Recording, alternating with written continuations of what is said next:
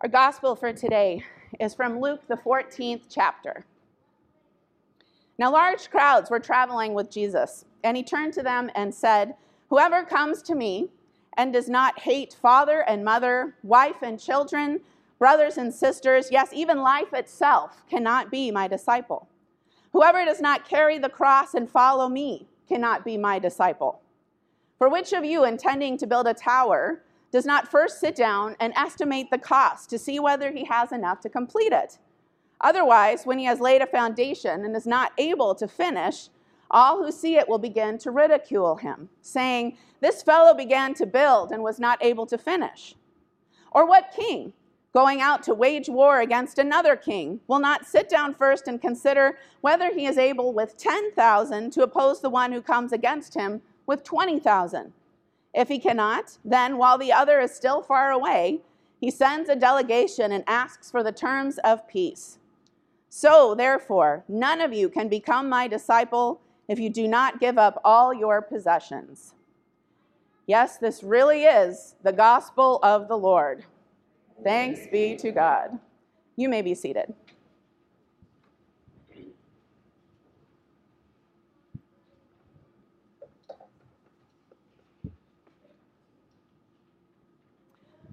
Grace to you and peace from God, our Creator, and the Lord Jesus Christ. Amen. Like many of us, during the initial months of COVID when we were isolated, my husband and I decided to take up a new hobby smoking meats. I'm guessing you're glad I said the word meats there, right? Smoking meats. And so we started, we bought a smoker, and we started with little things like pieces of chicken and salmon and ribs. Ribs are really good. And then we worked our way up to the big kahuna, smoked brisket, right? And we loved brisket, and we were excited to try this, but man, is that a labor intensive piece of meat. If you've never done this before, smoked a brisket, the briskets are about this big. They're ginormous, at least 14 pounds, okay? And then when you get it, you have to trim it, which takes like half an hour because you have to trim off like half the fat and all the little pieces of meat that won't smoke right and cook right.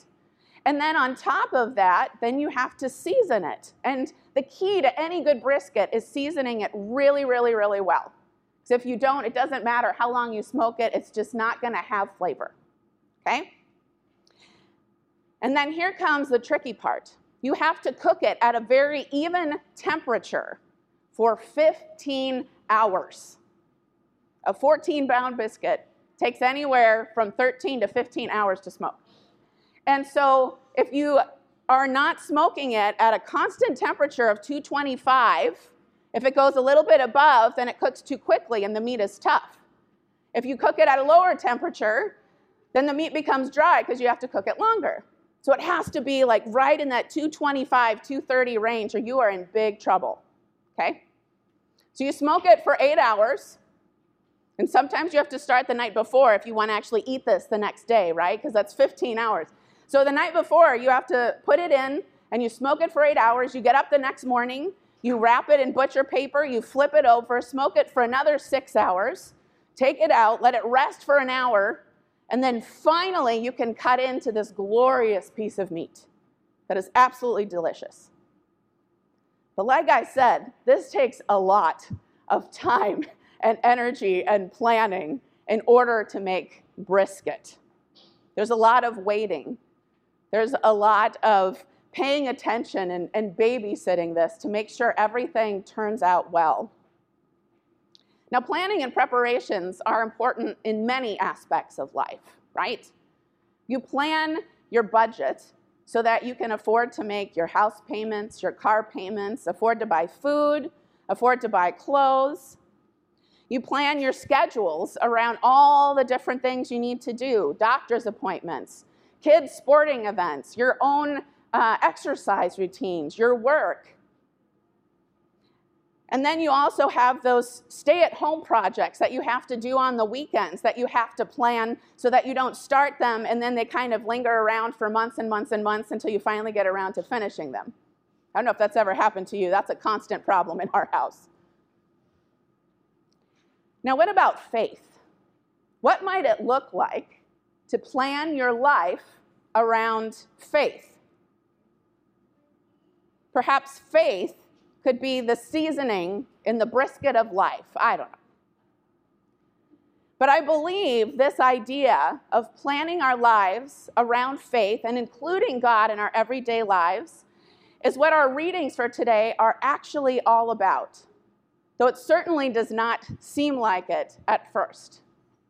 Actually, the first time I took a look at these readings, the first thing I said was, oh crap. And then, and then I thought, man, I hope Pastor Katie appreciates the fact that I am preaching on her first day back so she does not have to do this today. Woohoo! right? Our first lesson looks kind of okay, except that it basically says if you are good, God will bless you. If you are bad, God will curse you, which leads right into this theology that we do not believe in around prosperity gospel and works righteousness, right? It sets us up to be to seek perfection and if that doesn't happen there must be something wrong with you or you must not be trying hard enough. If this person is suffering god must have smite them. Smote them? Smote them right? God must have done something horrible to them because they're suffering and we know this isn't true our world is broken the world isn't perfect we all struggle with things and it's not because God wants us to. Period. So, what is the purpose of Moses saying this on behalf of God to the people?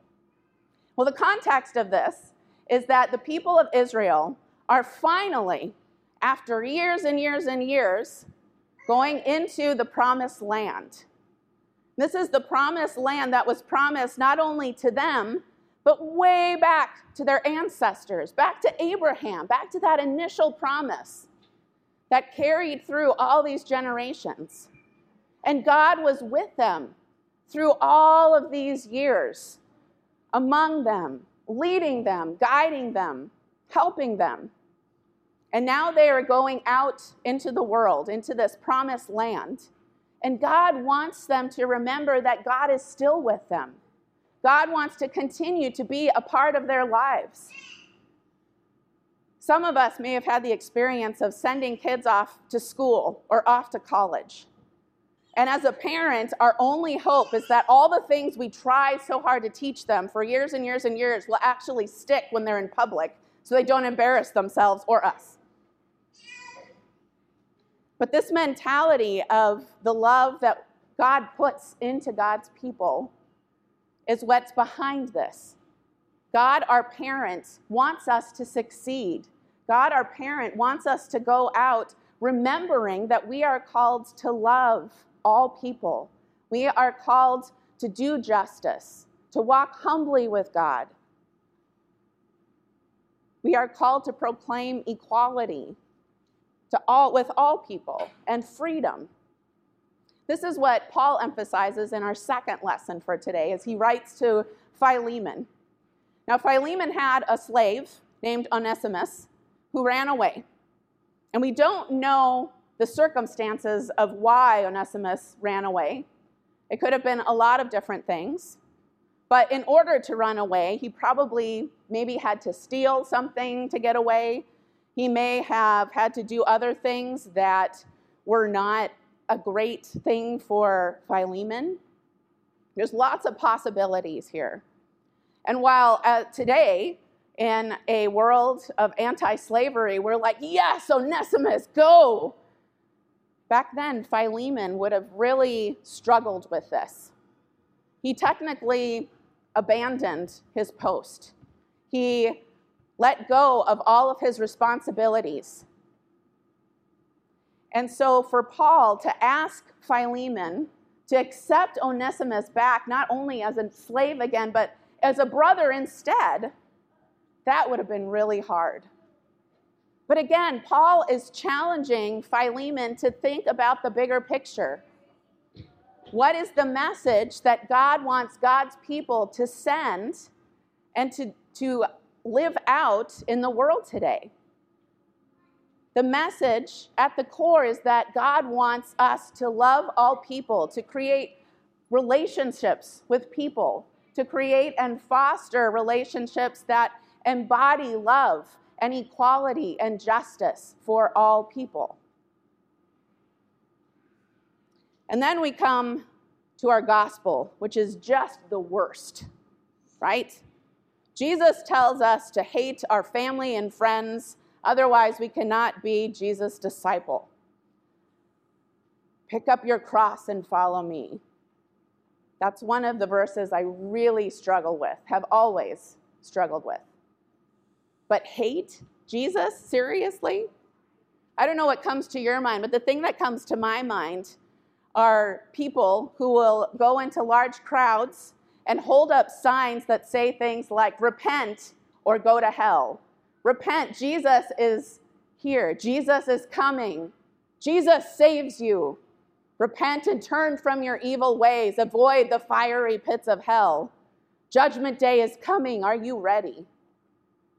I saw this at Snowflake Lane this year. I mean, come on, of all places. But that's not the Jesus that we know and love, is it? No.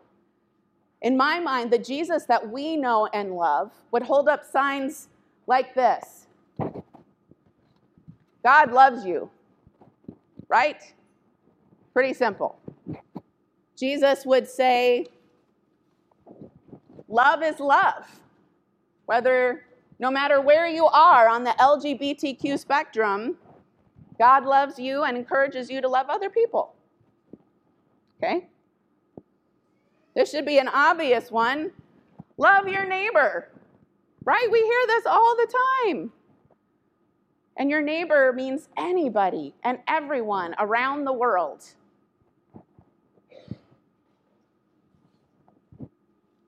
Jesus would hold up a sign that says Black Lives Matter, I believe. And last but not least, my favorite, I think Jesus would stand on a street corner. There's a sign that says free hugs. I think Jesus would totally do that because he welcomed children. Jesus is all about love, not about hate. So, why does Jesus say this to us today? Jesus often uses hyperbole and exaggerated statements to catch our attention, to catch his listeners' ears, to shock, to get the point across. And Jesus does not, in any other place in the Bible, say you should hate anybody except for right here. So I think this is what Jesus is doing here. And what's the point of him saying this? Well, Jesus gives us two images to help us out with this, okay? First, he gives the image of building a tower. If you were to go and build a tower, one would hope that you would consider the cost, consider the labor, consider all of the things that go into building this tower before you start building. Otherwise, you lay the foundation, the building isn't built, and well, you're kind of laughed at for being an idiot. The second is when you're going into battle and a king wants to go into battle, and the other king is thinking, okay, can I even defend myself? This king is coming with 20,000 men. I only have 10,000. One would hope that this king would consider whether or not he could win the war first. He would consider what he has. He would consider how many lives people would lose if this were to happen. And so, if he realizes he can't win, then he sends out someone to negotiate the terms of peace instead. Again, this message of preparation and planning and involving God in our preparation and planning is, I think, what the real message is here. Plan and prepare your life around your faith. Include your faith in your everyday life. Now, what does that look like practically? What does it look like to be a Christian in the world? Well, there are lots of ways that this could show itself. We talked a little bit about those in our children's sermon, just involving prayer in your life, talking about different ways to remember Jesus throughout our week. When I go shopping, I buy products, if I can, that are environmentally friendly or are fair trade or help a good cause. When I'm planning my calendar or my day, I try my best to include devotion or prayer, regular worship, and hopefully these midweek meals. I'm so excited about these. I hope those will become part of your regular schedule as well. I plan time with my family and friends to strengthen those relationships that support and fill me up. I plan time, yes, for myself. Because if I do not have the courage, the strength, if I do not tap into my faith during the week, then I can't support other people either. It's so important to take care of yourself as well. And maybe when you plan your budget, think about how you're spending your money, why you're spending your money the way you do. Now, this doesn't change a lot. You still go about your lives, you still have all the plans, you still have those things that, are, are ma- that matter to you, that are important to you. And life is not easy. Balancing those schedules and all the things that life throws at you are, is not easy. And being a Christian doesn't make it any easier. But I think, in my opinion and in my experience, incorporating faith into my life does bring me this sense of peace. It sustains me throughout the week. It helps me to grow throughout the week and maybe not let the little things bother me so much. And it adds flavor to life. Just like a good brisket, when you incorporate faith into your life, I think you'll be happy with the end result. Amen.